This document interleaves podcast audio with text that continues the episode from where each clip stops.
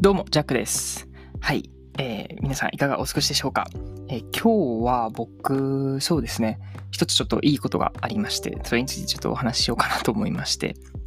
えー、ちょうど今日の今朝ですね、はい、朝でございます。えー、まあ僕のね、ちょっと友達となんかこう電話をしてまして、で、その時に、あのー、なんとですね、まさに今僕がこうやって話をしています、ポッドキャストをですね、ちょっとやってみたいっていうことで、なんと挑戦をし始めたということですね。いや、素晴らしいなってことで、はい。あ、ちょっとでもこう人にね、その、なんだろう、影響を及ぼすことができたっていうか、うん。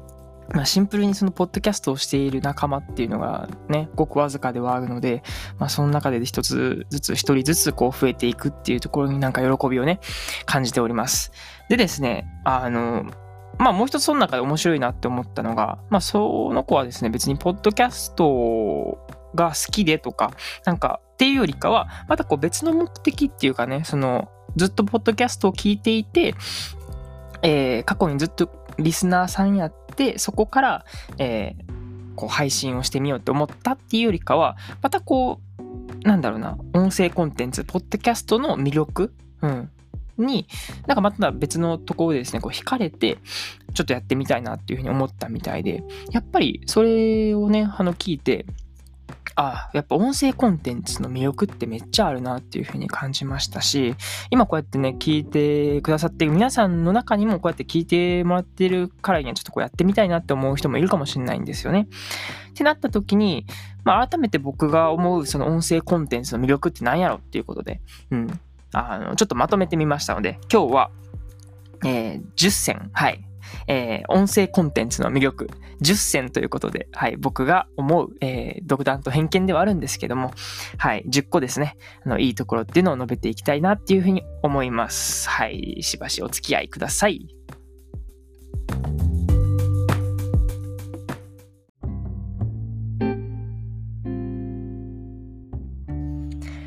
はい。ということでですね、音声コンテンツの魅力、えー、10選ということでお話をしていくんですけども、しばしお待ちください。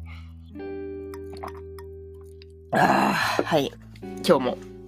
えー、っとですよ、飲み物をお供にですね、話をしていきたいなというふうに思います。ちなみに今日はジンジャーエールです。はい。ジンジャーエールもちょっとあの、レモンとスパイスを入れたら作れるんで、皆さんよかったらやってみてください。それはさておきですが、はい。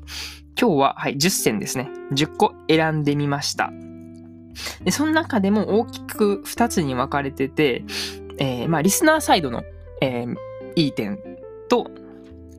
えー、そうですね。こう、まあ、編集する、そうやってこう、ポッドキャスターとしてのメリットみたいな部分、えー、を8つですね。計10選、はい、選んでみましたので、順番に、えー、お話ししていこうかなと思います。もうサクサクといけたらなと思ってますんで、いきますよ。では、まず1つ目、でれん。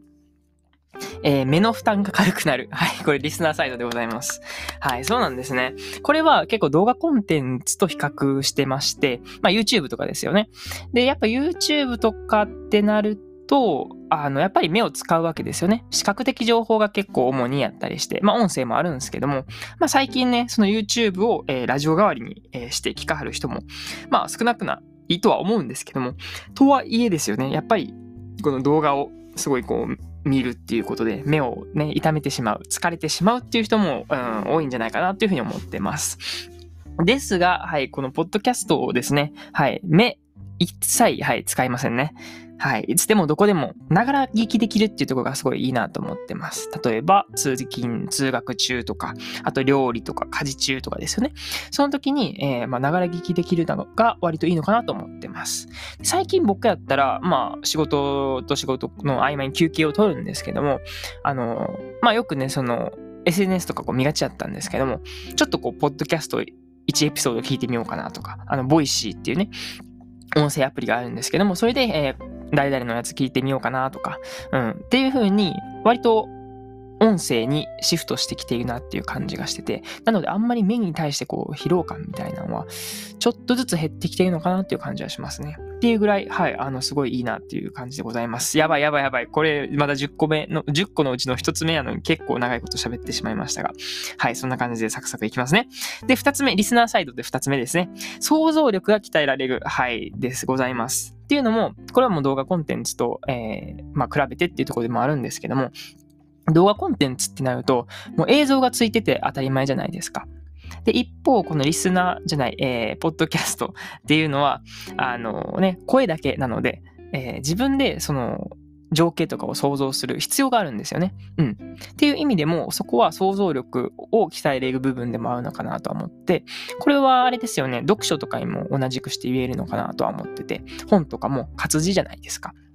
で、それも、その活字を通して、えー、自分でイメージする、想像するっていうところ。まあ、漫画と、えー、ど、なんだろうかうんと、書籍っていうのかな漫画と書籍の対比でもあるように、まあ、想像力が鍛えられるっていうのが、この音声コンテンツの魅力の一つじゃないかなっていうふうに思います。そして、はい、じゃあ、リスナーサイドではなく、えー、編集側としてですね、話していきたいと思いますが、結構、あの、多いですね。えー、2個目にしてちょっと、うん、どうしようかな。後半、これ前半後半分けてもいい季節あるな。あちょっと前半後半分けようかなと思います。すいません。めっちゃいきなりですが。はい。で、えー、そうですね。3つ目です。はい。ででん。インプット、アウトプットを加速化させるっていうふうに僕は、えー、言いまして、これどういうことかっていうと、インプットっていうのは、あの、情報を取り入れるってことですよね。で、アウトプットっていうのはまさに今僕が話しているように、えー、自分の考えであったりとか、えー、思いであったりとか、あとは、それを文字に起こしたり、声にして起こしたりとかっていうふうに、えー、表現するってことですよね。で、このインプット、アウトプットが、え加速化するっていうことで。っていうのも、やっぱ、ポッドキャストをすることによって、どうしてもこうネタを探す癖がちょっとずつついてくるんですよね。ってなった時に、ああ、ちょっと自分が興味ある本読んでみようかなとか、それによって、えー、ポッドキャストでこうアウトプットもできるし、で、自分のね、脳内にも定着をするっていうことで。うん。で、まあ、総合的に見ると、インプット、アウトプット、どちらにもこう、いい影響を及ぼしているなっていうことで、うん、インプット、アウトプットを加速化させるっていうふうに、えー、僕は、はい、名付けました。うん。結構皆さんね、インプットだけとかね、うん、そういう人が多いのかなと思ってて、読んだら読みっぱなしとか、うん、聞いたら聞きっぱなしとか。じゃなくって、その、まあ、ポッドキャストを一個加えることによって、まあもちろんこのポッドキャストを通して頭を整理することできたりもしますし、で、さらにそこからまたちょっとこういうものに興味が出てきたとか、インプットにもあのいい影響が及ぼすんじゃないかなっていうふうに思ってます。あ、なんか今日早口な気がしてきた。うん。では次。四つ目。ででん。話す力が養われる。はい。でございますね。これはまさしくそうやなとは思ってて。まさにこうやって僕喋ってるんですけども、でも彼これ、1年前からかな、初めてこう、ポッドキャストをして、やっぱりその1年前に撮ったポッドキャストはもう台本作り込みやったんですよね。で、ね、なんか、あの、どう言えばいいかわからへんとか、すごいあの、自分の中でも、うん、なんかね、戸惑ってるっていうか、うん、なんか、まあ今でもね、そんなにあの、じゃあ綺麗に言えるかって言ったらそうじゃないんですけども、やっぱり1年続けたことによって何かしらその、まあやってきたもんな、みたいな感じの、なんだろうな、安定感みたいなのが出てきますよね。うん。っていう中で、やっぱりその、量、量、量をこなすっていうのがすごい大事だなっていう中で、まあ話す力っていうのは別にね、このラジオを問わず、どの分野でも生きてくるとは思うんですよね。別にね、その仕事が、あの、こういうラジオとか、うん、する人、うん、YouTuber さんとかじゃなくても、結局人と話をするっていうね、あの、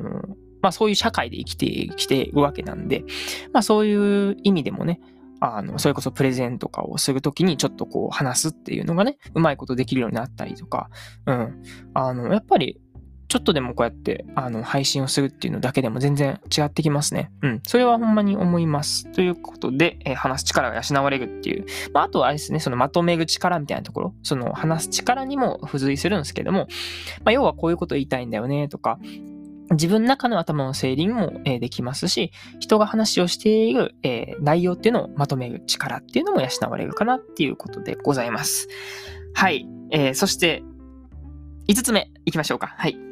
5つ目ですね。はい。人生がハッピーになるっていうことを、はい、言ってます。これは結構僕の中でも大きな発見やったんですけども、えー、最初の方にも言った通り、このポッドキャストをすることによって、やっぱそのネタを探すようになるんですよね。なんかいいネタないかなとかいうふうに探したりします。っていう中で、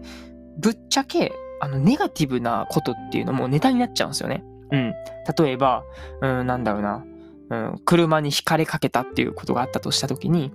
これ最悪じゃないですか、普通に考えて。うんもう、うわ、マジありえへんわとか、なんか、それこそ、なんだろうな、うん、すごいヤンキーみたいなおっちゃんに肩ぶつかられて、なんか、下打ち食らったとかやったら、うわ、マジか、最悪みたいな、って思うじゃないですか。だけども、このポッドキャストをすることによって、うわ、これネタ1個増えたわっていう、新たなその視点が増えるわけですよ。うわ、これ、どういう風にストーリー立てて話そうかなとか、うん。いうふうに言うんですよね。で、とある方が言ってたのが、まあ、それに関係する内容なんですけども、その芸人っていうね、あの芸人さんおられるじゃないですか。芸人っていう芸人さん？うん。芸人っていう職業あるじゃないですか。うん。ほんまに芸人ってすごいねんでって話をしてて、それが何かっていうと、まあいいこともそうやし、悪いこと、特に悪いことですよね。ネガティブなことっていうのをトーク一つで、その、ネタにできる、笑いにできるっていうところでもう、言った芸人は幸せ者やっていうふうに言われてました。これはまさにその、まあ、芸人だけじゃなく、そういうふうにこう、コンテンツクリエイターっていうんですかね。こういうね、言葉をこう、通して、思いを伝えるとか、何かこのね、クリエイトする人にとってはすごいこれは面白いのかなと思ってるんで、なので、総じて、まあ、ハッピーなことはハッピーになるし、ネガティブなこともハッピーになるっていうことで言うと、ポッドキャストをすることで、人生ハッピーになるんじゃないかなっていう、はい、謎の議論を、えー、かまし出しました。